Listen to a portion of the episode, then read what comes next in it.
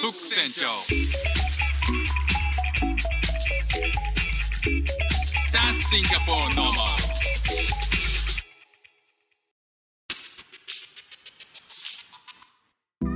どうも副船長です。シンガポールで3歳と4歳の息子の子育てをしている主婦です。イラストに挑戦したり歌を歌ったり英語学習のことだったり海外生活で面白いと感じた日本との文化や価値観の違いそこから改めて感じた日本のすごいところなんかをお話ししております。まあ、今日はですね、えー非常に緩い回ということでさせていただきたいと思います。あのですねフック船長シンガポールに来て1年と4ヶ月ほど経つんですけども今日ですね初めてドリアンというものを食してみたいなと思っております。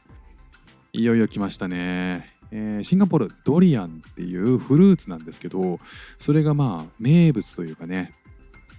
あの、まあ、シンガポールに、えー旅行に来た際は、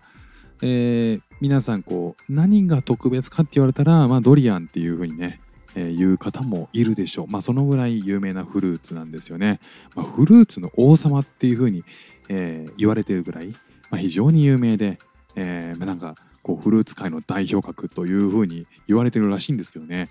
なかなか、えーチャレンジできずに1年4ヶ月過ごしてしまいました。まあ、このままね、えーずっと食べないっていう選択もありかなと思ったんですけどもただね、えーなんでそんなに、えー食べられなかったか食べてこなかったか、えー正直ですねビビっておりました。ドリアンというのはあの南国のフルーツなんですけど、えーどういうものかっていうとですね非常にこう癖のある味がなんですって、えー匂いがですね何でしょうね納豆みたいななんかこう腐った、えー何かがこう腐ったような匂いを放っている、まあ、とんでもないフルーツらしいんですよね。ちなみにねあのシンガポールで、えー、とそのドリアン好きな人もいるし、えー苦手な人もいるっていう、まあ、賛否分かれるんですけど好きな人にとってはもう大好物もほんと癖になる味らしいんですよ。ただその放つ匂いがあまりにもとんでもないことになってるので、えー持ち歩いて、えードリアンをこの人持ってるなっていうのは屋外でも割とすぐ分かる。そのぐらいのあの匂いを放ってるんですよね。ちなみに、えーシンガポールの地下鉄 MRT っていう地下鉄がありましてそこではドリアン持ち込み禁止っていうね、えー持ち込んだら罰金になるっていう法律まであるんですよ。確かにバスも持ち歩いちゃダメ。要は公共交通機関にはドリアン持ち込むと迷惑になるからっていう そういう存在感なんですよね。なんかあのドリアンってねシンガポールのなんかオペラオペラセンターみたいのがあるんですけどそのオペラセンターの、えー建物のデザインはドリアンを半分に切ったようなえっ、とね表面がゴツゴツしてる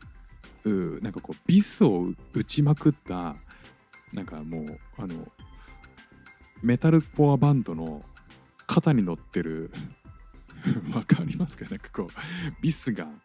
あの上に向いてバンバン突き出てるような表面を全部それに覆われた硬い、えー、と皮に包まれてるらしいんですよ。らしいというかそういう形なんですよね。まあもうちょっとあの分かりやすく言うと、えードラゴンボールに出てくるドドリアさんがモデルになってるあれですね。あのフリーザのねあの有名なセリフありますよね。追うんですよ。ドドリアさん捕まえなさい。全然似てないですけども。ねあのそのフレーズでおなじみのドリアンですね。それを今日ついに試してみたいと思います。まあちょっと感想はねあの別のフリートークの機会に、えーしてみようかなと思っております。なんとかね、えーまあ、好きな好きな方であってほしいなと思うんですよ。せっかく食べるのにね。絶対苦手だなっていう風にな方にもなるのでまあそれは体質とかね、えー味覚の問題もあるでしょうからね、えーまあ、非常に楽しみでかつちょっと怖い、え今日はそんな気分で、え挑んでみたいと思います。ということで今日も聞いていただきましてありがとうございました。フック船長でした。じゃあまたね。行ってきます。